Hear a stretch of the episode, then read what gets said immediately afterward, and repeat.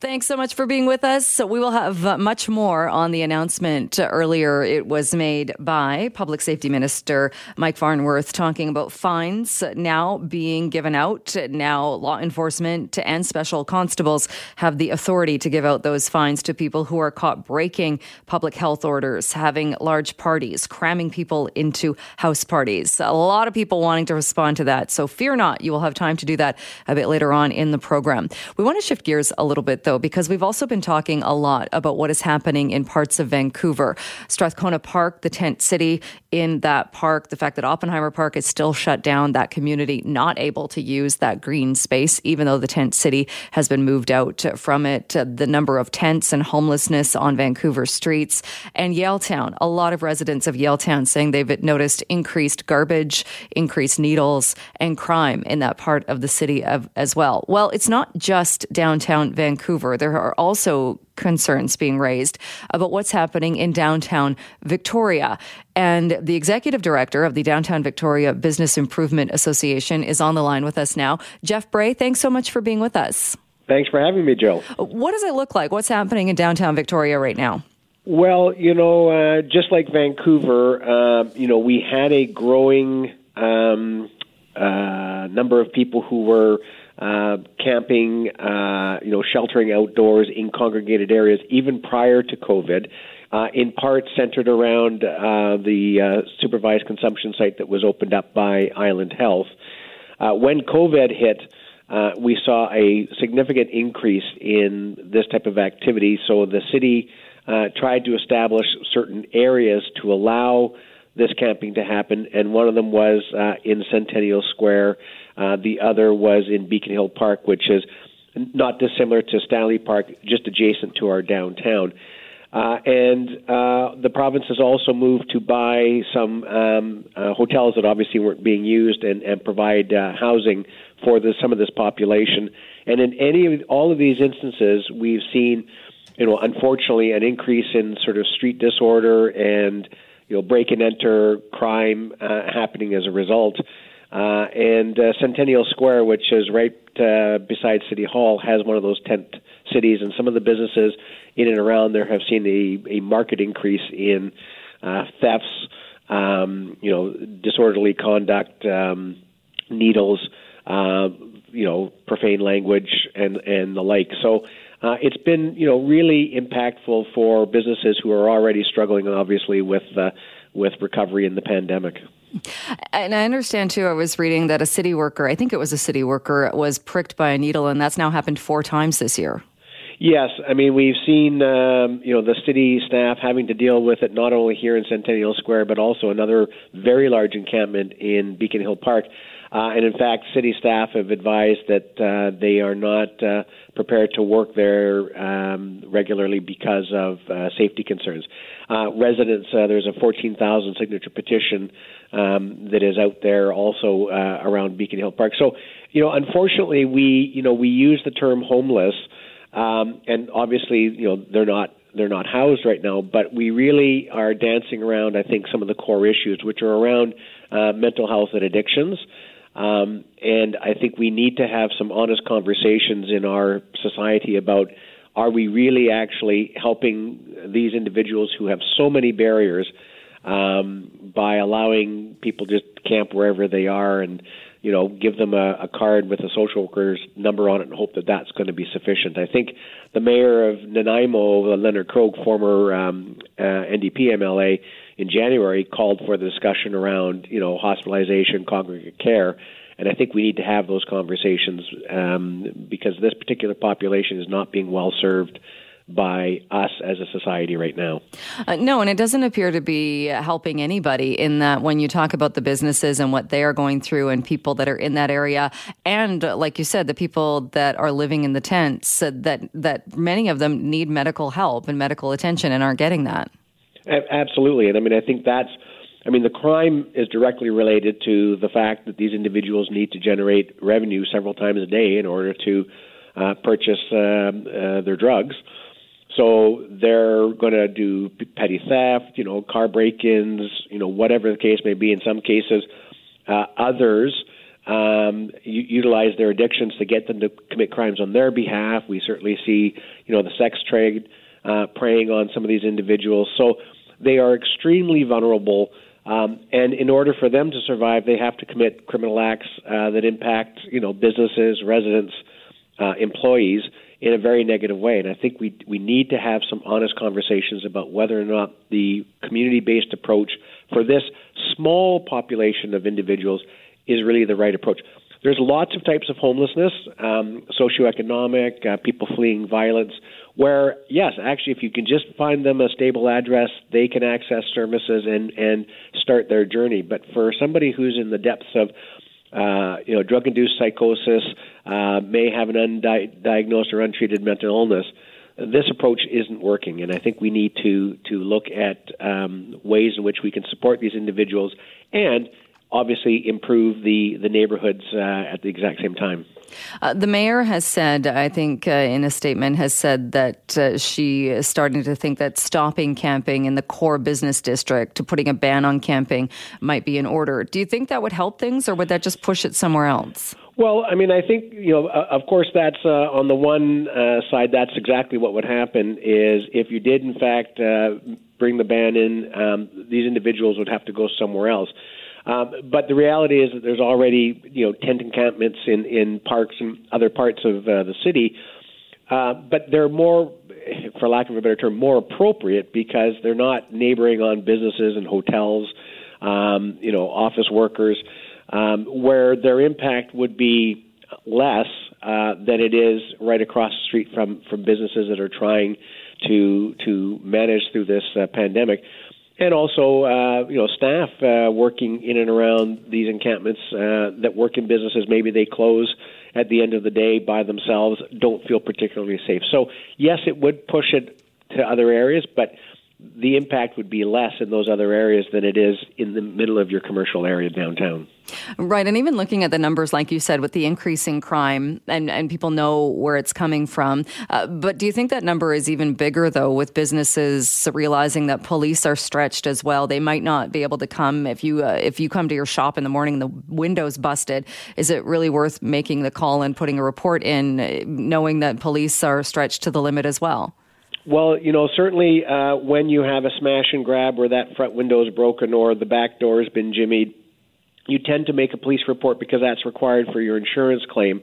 But the shoplifting that's going on, you know, unless you have a description or closed-circuit television pictures of the potential suspect, I think a lot of businesses just don't bother because there is no follow-up. There's no insurance claim, but there's also no follow-up. But you just know you had a $500 coat stolen off the rack, but you can't identify the person.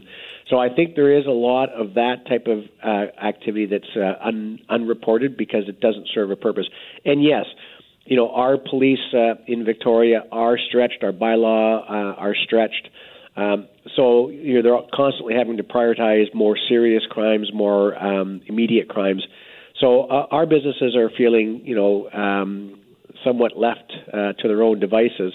And what they're really asking for is, you know, everybody understands the challenges these individuals may be facing. And I don't think we need to worry about a lack of compassion, but we need to rebalance our compassion with enforcement of basic laws around theft and violence and open drug use that the rest of us abide by to try to bring some order back into our commercial areas and our neighborhoods.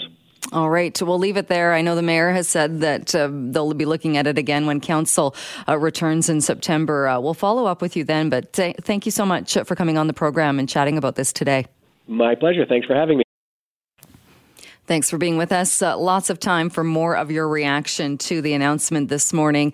Public Safety Minister Mike Farnworth saying that effective immediately, there will be fines for people who are caught breaking public health orders when it comes to COVID-19. Right now, though, we want to take a look at what's happening in some other parts of the world. And Shane Woodford, who used to work right here, now a freelance journalist based in Denmark, is on the line with us with the latest from there. Shane, thanks for being with us again. Always good to hear your voice, Jill. Hope you're well. I hope you're well also. First, let's start. I do want to talk about school and the return to school, but also there was an issue with some testing in Denmark. What happened? Yeah, so essentially in Denmark, we have something that's sort of akin to the social insurance number there. But here in Denmark, it's like a digital key for your online identity. Use it in any transaction with the state, a doctor visit, all of that kind of stuff. So it's imperative to use that when you go get a COVID test, because you also use it to go get your result online 24 or so hours later. About 4 o'clock this afternoon local time, there was some kind of IT bug in, I don't know, a server offline somewhere, and it would not process the CPR numbers, essentially cutting the link between the person getting the test and any results coming down the road. So as of 4 o'clock this afternoon, COVID testing across Denmark was knocked offline. Just about half an hour ago, the authorities put out a press release saying they figured it out, and they hope to have everything back up and running as of Saturday morning. But as you know, Jill, I mean, people need a COVID test result. If you're a school teacher or you're working in some kind of situation around people, you develop some symptoms, it's pretty key to know whether you were a yes or no as fast as humanly possible. So I assume that set off a pretty big scramble here today.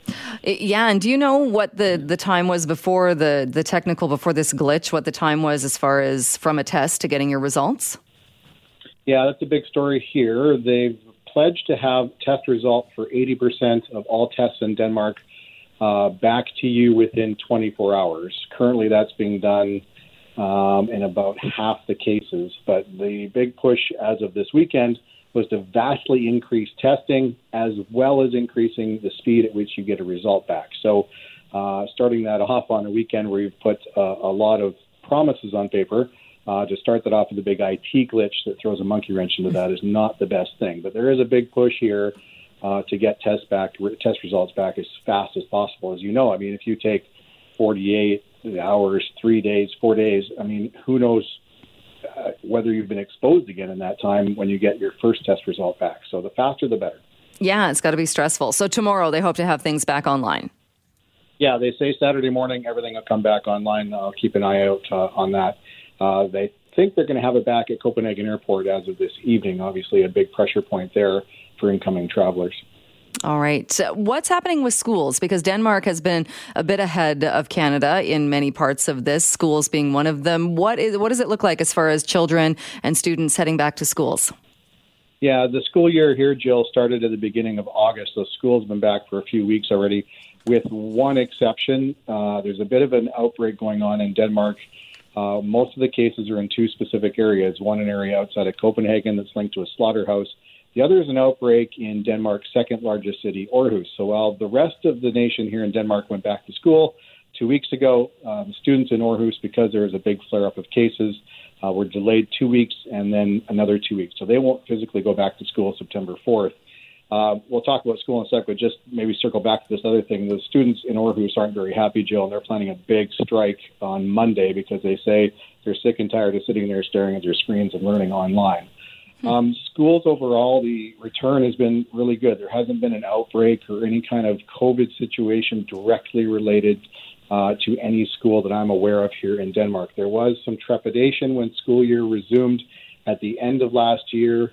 When they, about a month or so before the end of the school year, they brought all the kids back, and there was a lot of concern about kids being used, as sort of test subjects in this big COVID experiment. But the kids went back, and the cases in Denmark continued to decline, and there was no flare-up. And I think that put a lot of parents at ease. School has returned here. As I said, it's been about 2 weeks. They're relying heavily on a cleaning strategy, so everything inside the school is cleaned twice a day. Students have to wash their hands every hour and a half. Classes are socially distanced by 1 meter, so however many students you can fit in a classroom with that formula. And then each class was kept to themselves, even outside, as much as possible, so to prevent any kind of cross-infection. And so far, fingers crossed, that has worked out rather well. And I understand in the Denmark model that masks are not mandatory for children or for teachers. That is true. Masks as a whole, BC has been way ahead of us on the mask front. Masks here have... until a few weeks ago, I could probably count on one hand, Jill, during the entire pandemic about the number of people I've seen in Denmark anywhere wearing a mask. A couple of weeks ago, when the outbreaks began to flare up, people began to put on masks. when things began to open up, for instance, amusement parks, there were certain situations in there where masks were required. So you started to see a little more mask use. Again, because of the outbreak in cases, effective midnight tonight here in Denmark, masks will be mandatory on all public transit. So that's ferries, trains, taxis, buses. That provision extends to bus stations, train stations. So that's going to be a big change for Denmark, and there's been a push to have enough masks for people to buy. A lot of stores have been sold out because they've had a big run. So that's going to affect everybody 12 years and up on the public transit system, but no, nothing in schools. Do you think that people will buy into that? It seems like such a shift when you've gone from not requiring masks in places like schools and in public places to now bring in that rule that people have to wear them. Yeah, and if this was North America, I would totally agree with you, but it's Denmark. And here there is really an attitude that sinks into the psyche, the nationality of this country, that is to put the society as a whole over yourself. And if something is mandated and Danes look at it and go, yeah, okay, that makes me safer and it makes people around me safer, they will just do it virtually questions unasked. So my bet is tomorrow when people line up to get on buses, 99.9% of everybody getting on a bus, a ferry, a train, a taxi will have a mask on, and there'll be no screaming or crying or big element of the lunatic fringe out there, decrying all of this stuff in some kind of rage-filled hysteria. How are the numbers doing in Denmark as far as infections? Sorry, say that again? How are the numbers doing as far as overall infections and the infection rate? Yeah, the infection rate was down pretty low. We had almost nobody in hospitals. We were doing about, between almost single digits for a while there and up to around, 10 or 20. A couple of weeks ago, as I mentioned, there was an outbreak first in that slaughterhouse outside Copenhagen and then Aarhus, and the numbers shot up 100, 150. There were over 200 one day, which is numbers we haven't seen here literally since the outbreak began months and months ago. As of today, there were 71 new cases, but the number of deaths has not gone up with the rise. We're now in 10 straight days without seeing a coronavirus death here in Denmark. And the corona fatality rate, which was about 4.3% for most of the pandemic, as of 5 days ago, has now slid under 4%. It's currently 3.8%. So, yeah, cases rising, deaths not rising at all. And that, I think, is somewhat of a silver lining as people kind of get nervous about the coronavirus again. And I know that it was similar to BC. It was at the end of May in Denmark. You saw shopping malls and restaurants and bars open. I did see a comment from you, I think it was this week, because we've had a bit of an issue with some of the nightclubs in Vancouver, in BC. Surprised that nightclubs were even open here. Yeah. When we had the big lockdown back in March, literally they closed every aspect of society here, with the exception of, stuff you needed like food, grocery stores, things like that. Nightclubs, while everything else has been reopened, nightclubs and discos in Denmark have remained closed, and they won't reopen here until at the very earliest October 31st. And there's a good chance that they will not reopen this year at all. And the concern is if you fit a bunch of people into a nightclub and you add alcohol, impairing judgment, and there is a pandemic going around, that it's going to result in disaster. And it's really interesting here that there is no outcry to reopen nightclubs. As a matter of fact, the conversations I've had in the last few weeks as we approach the date where they're going to announce a phase 4 reopening, which was supposed to include nightclubs here, Jill, and then that was pushed off. But the conversation leading up to it wasn't about schools or the concern about reopening schools. It was, I really hope they don't reopen nightclubs, because that's a recipe for disaster. And indeed, the government chose not to. All right. Well, thanks so much for bringing us this update, Shane. Always good to talk with you. Thanks again. Always good to talk to you, too. Stay safe. We're talking a lot about compliance, about enforcement on the show today, on the heels of that announcement about more enforcement coming for people who are caught breaking COVID-19 public health orders. We will talk more about that a bit later on in the program. But something else to be mindful of, we thought it was worth a reminder today that starting Monday, masks are going to be mandatory on TransLink if you are taking transit. And Ben Murphy, who is a spokesperson with TransLink, joins me on the line now to talk a little bit more about what that means. Ben, thanks so much for being with us. Hi, Jill. Thanks for having me. I think most people have heard this, or at least know that this change is coming, and it will be mandatory as of Monday. So what exactly will be in place Monday? So come Monday, it will be mandatory for everyone on board a transit vehicle to be wearing a mask. Now, that includes bus, SkyTrain, West Coast Express, HandyDart, SeaBus. So all of our vehicles in the fleet, you will need to be wearing a mask on board. Already we've seen anecdotally reports that compliance is increasing as we move closer to that date, so that's encouraging to see. But come Monday, we'll expect everyone to be putting on a mask, and I think at this point most people have a mask from going to various stores and everywhere else that's giving them out. That said, we're giving out another 20,000 of our reusable tea masks over the next couple of weeks, and I'm actually down at Surrey Central Station at the moment. We're about to give away 1,000 or so here. Nice. Are people there ready and waiting to get them? Yes. There's always a bit of excitement when the mask bus pulls up and we get the tea masks out. So definitely there's going to be a physically distanced lineup. We always need to make sure of that and be careful about that. But yes, we will have plenty of attention here. Yeah, no crowding to get the masks. Indeed. There are some exemptions. Who is exempt from wearing it? So the exemptions include anyone that isn't able to wear a mask due to a disability or a medical condition. And children under 5 as well are exempt from wearing a mask. First responders in any sort of an emergency situation. That includes our employees as well in an emergency situation. And any employees that are working behind a barrier or separated from passengers or customers in a way.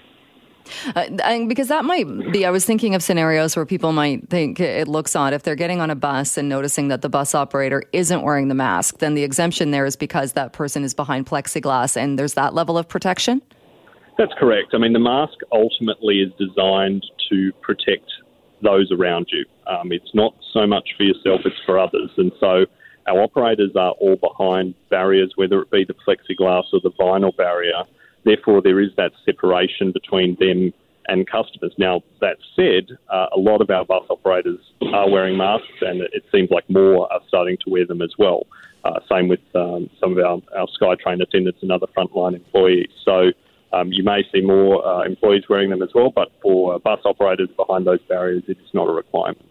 And like you said, the whole idea of wearing the mask is my mask protects you, your mask protects me. Are you concerned at all, or what happens in a scenario when somebody might take issue with another transit rider who's not wearing a mask? Mm-hmm. And that is something we've thought a lot about, you know, those kind of conflict scenarios.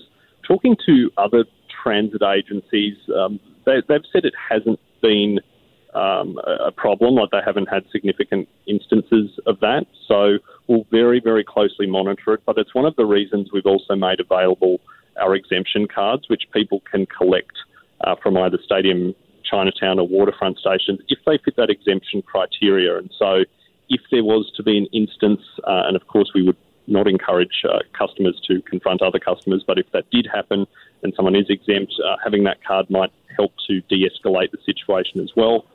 But of course, our advice to customers is certainly not to confront anyone else. And I think we have to have some empathy and understanding toward others because it doesn't mean necessarily just looking at someone whether they can or can't wear a mask. Sometimes people can have lung issues or severe asthma and so forth, and that means they can't wear a mask, but they might look otherwise healthy. So we do have to have that understanding as we move forward. I know transit police will have the power. They obviously have the ability to enforce the rule. Will they be doing that? I think we want to see how this goes in the initial stages, Jill. So in this first stage, we will be focused on education and not enforcement. So we want to see what compliance is like. And we look to those other cities that have done this. Toronto is a great example. They report 95% compliance with no enforcement at all. And so if we could get those sort of numbers, we would be extremely encouraged, and we wouldn't, you know, have to go down that enforcement route necessarily. If you see today out on the system, I mean, I was on SkyTrain, I'd say probably around 70% on the Expo line were wearing masks as a guest. I saw Linda Steele from your network was on Canada Line, and she reported 100% on a relatively full train. Now, I wouldn't say that's the norm, but that's certainly encouraging to see. So if we can start to get some of those high numbers, hopefully enforcement doesn't need to be a feature of this policy. No, and I would agree, as I take transit most often to work too. And in the last week, the increase in people wearing masks has been very noticeable. The compliance has been huge, whether or not people thought the rule was already in place or getting ready for the rule on Monday. So it is encouraging to see that. Yeah, absolutely. And I don't mind which one it is as long as people are wearing them. Does it matter the type of mask? I mean, there are issues with some of the vented masks don't actually protect other people. People sometimes wear it below the nose, which doesn't do anything. What about the type of mask and wearing of the mask? Look, at this stage, what we say is that as long as it is covering the nose and mouth, we will accept that as a mask or face covering. It can include a face shield as well. We've had some people inquire about that because they find it more comfortable to wear a face shield. So we're not setting stringent requirements, keeping in mind it is a non-medical face covering. So as long as it helps to mitigate droplets in a reasonable way, which most of those should, then that will be acceptable to us. What should someone do if they get to the bus stop and they realise they've forgotten their mask? Well, it's a difficult situation. I suppose I would encourage them to try and get their mask and remember to bring their mask. If they don't have a mask with them, we won't necessarily have supplies on board the buses. So if people can try to remember, that's really what we would encourage them to do. And I think it will become more commonplace as we move forward with this policy. And I would hope that it becomes like picking up your keys to go outside, that you just remember to do it and it becomes second nature. So that's sort of what we would hope moving forward. I know that's not going to happen every time. There will be instances where people may forget, but moving forward, I'd expect that people will start to remember. Right. But it's not as though people will be denied entry onto the bus because they don't have one? No. Our employees may remind people, though, and they may say, where is your mask? Or do you have a mask? And if people say they forgot, then there might be, some accommodation there where employees will say, well, remember next time. So we're not denying people service or enforcing at this point. Again, I think we do have to have some understanding of others. This is a new policy rolling out. We're doing everything we can to make sure people are well aware, but no doubt there will be some instances where people just forget and they have a critical appointment or something like that they have to get to. So we do have to have some understanding, but moving forward, we hope that becomes commonplace. All right. I'll let you go. I know the mask bus is, if it's not there already, it will be pulling up shortly. Ben Murphy, thanks so much for joining us. Appreciate it. Thanks, Jill. Well, as you remember, it was just yesterday we found out the cost of a new plan, and that's for CERB to transition to new benefits and to make changes to EI, a $37 billion plan. And I think we can all agree that these are times that we've not seen before. We are still dealing with the pandemic and will be dealing with it for months at least to come. But when we look at the numbers and we look at the changes, especially the changes made to EI, what does this actually mean for what it's going to cost Canadians and what it means for Canadians in the workforce? Well, my next guest is the president and CEO of the Canadian Federation of Independent Business. Dan Kelly joins me on the line now. Thank you so much for being with us. Happy to be with you. You've crunched some of the numbers and looked at this. And again, not to suggest that people don't need help or aren't hurting because of the pandemic, but walk us through a little bit your concerns with changes to EI. Yeah, look, the government did need to do something. The CERB benefit program was set up during the worst of the pandemic. And of course, as you said, there are still millions of Canadians that do need help. That part we get. And transitioning them from CERB to the employment insurance system also makes sense on a lot of levels. What worries me about this is that we're now changing a whole bunch of EI policies really, really quickly. And with the throne speech around the corner in September, some of these policies we worry may stick around for the long term. Let me just highlight one of them. The new EI program for those that don't qualify for EI, haven't worked enough hours to be able to get EI benefits, they've lowered the bar now so that you only have to work 120 hours in the past year to be able to qualify for 26 weeks of benefits. So think about that 120 hours. That's either 3.5 weeks of full-time work, or you could work 3 hours a week or less and collect a half year of benefits. So when I was 19, I washed dishes at a pizza place in Winnipeg. I was 15 years old working at junior high, actually. And now if I lost that job or decided to quit that job in many instances, or if I was laid off and then refused to return, I would now qualify for $10,000 in EI benefits from losing my 3-hour-a-week position.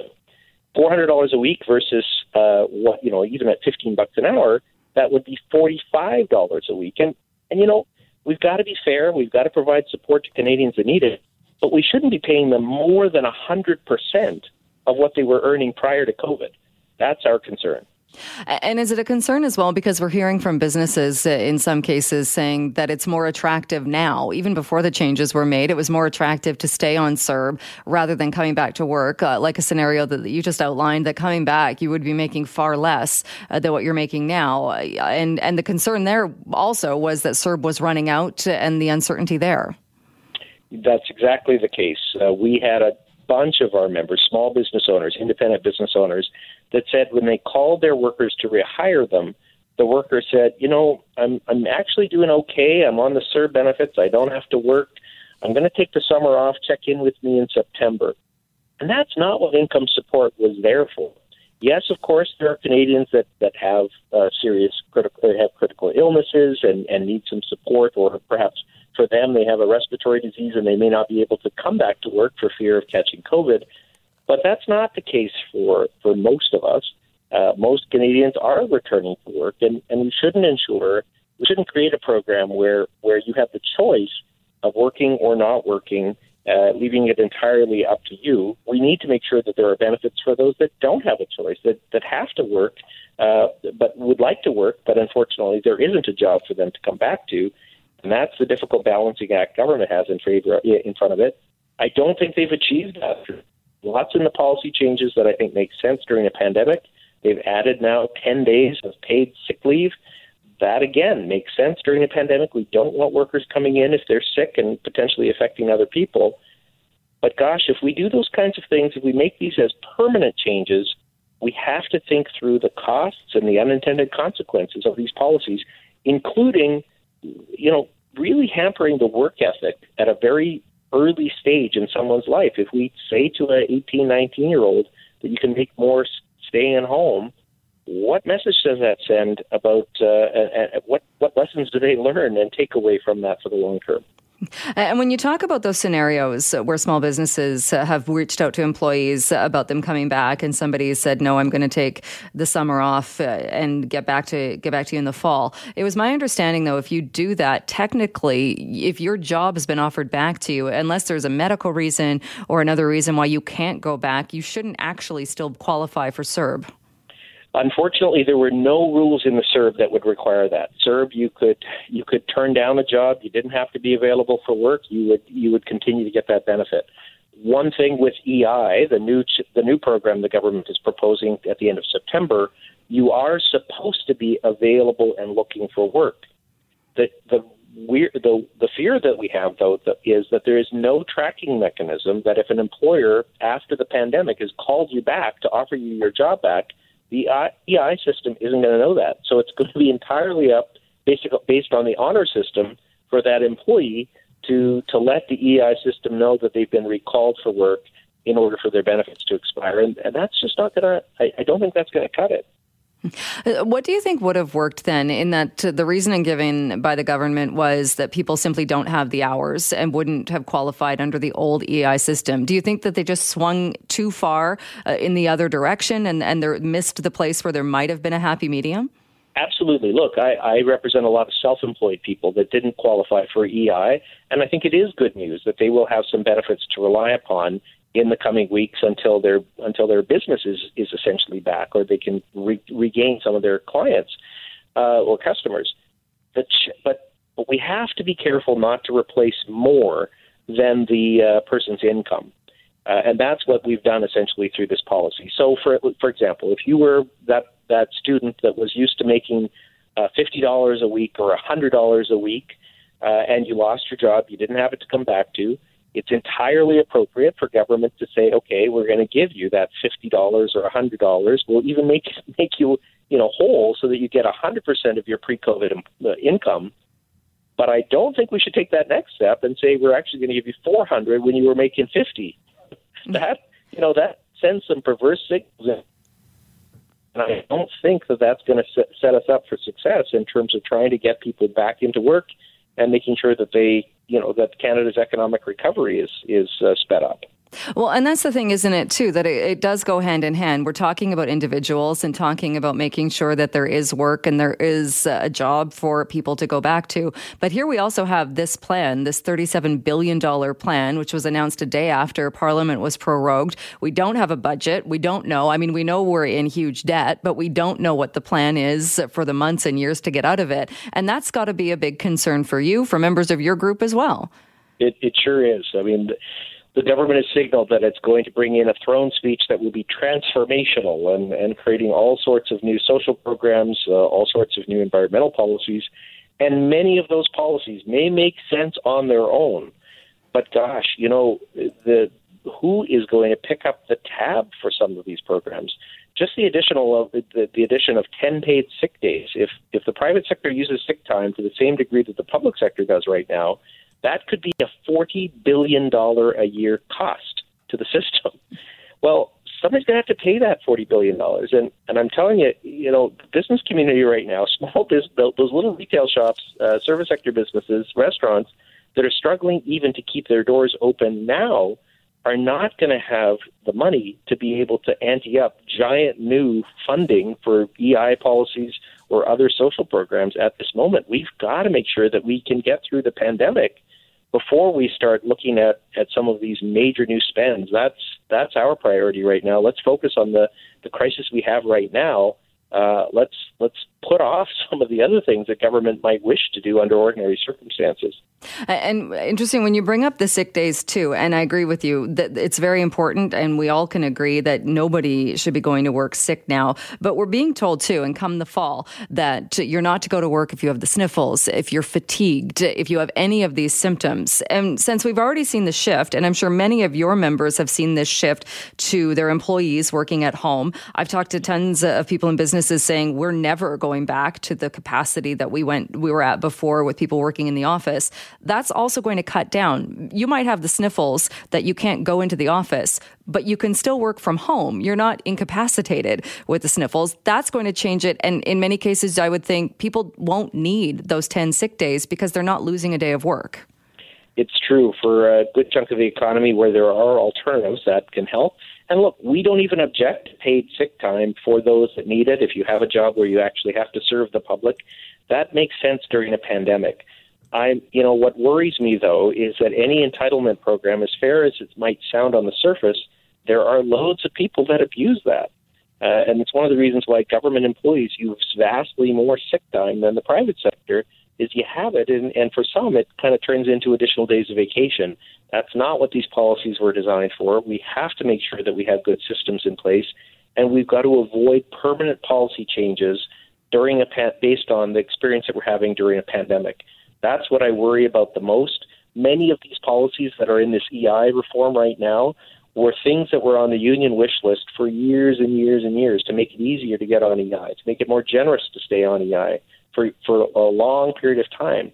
And we've got to make sure that before we flip the switch and say, yeah, this is the new rule, that we've really thought through all of the implications. And you can't do that while you're in the middle of fighting a worldwide pandemic where businesses are shuttered, people are losing their jobs in their homes.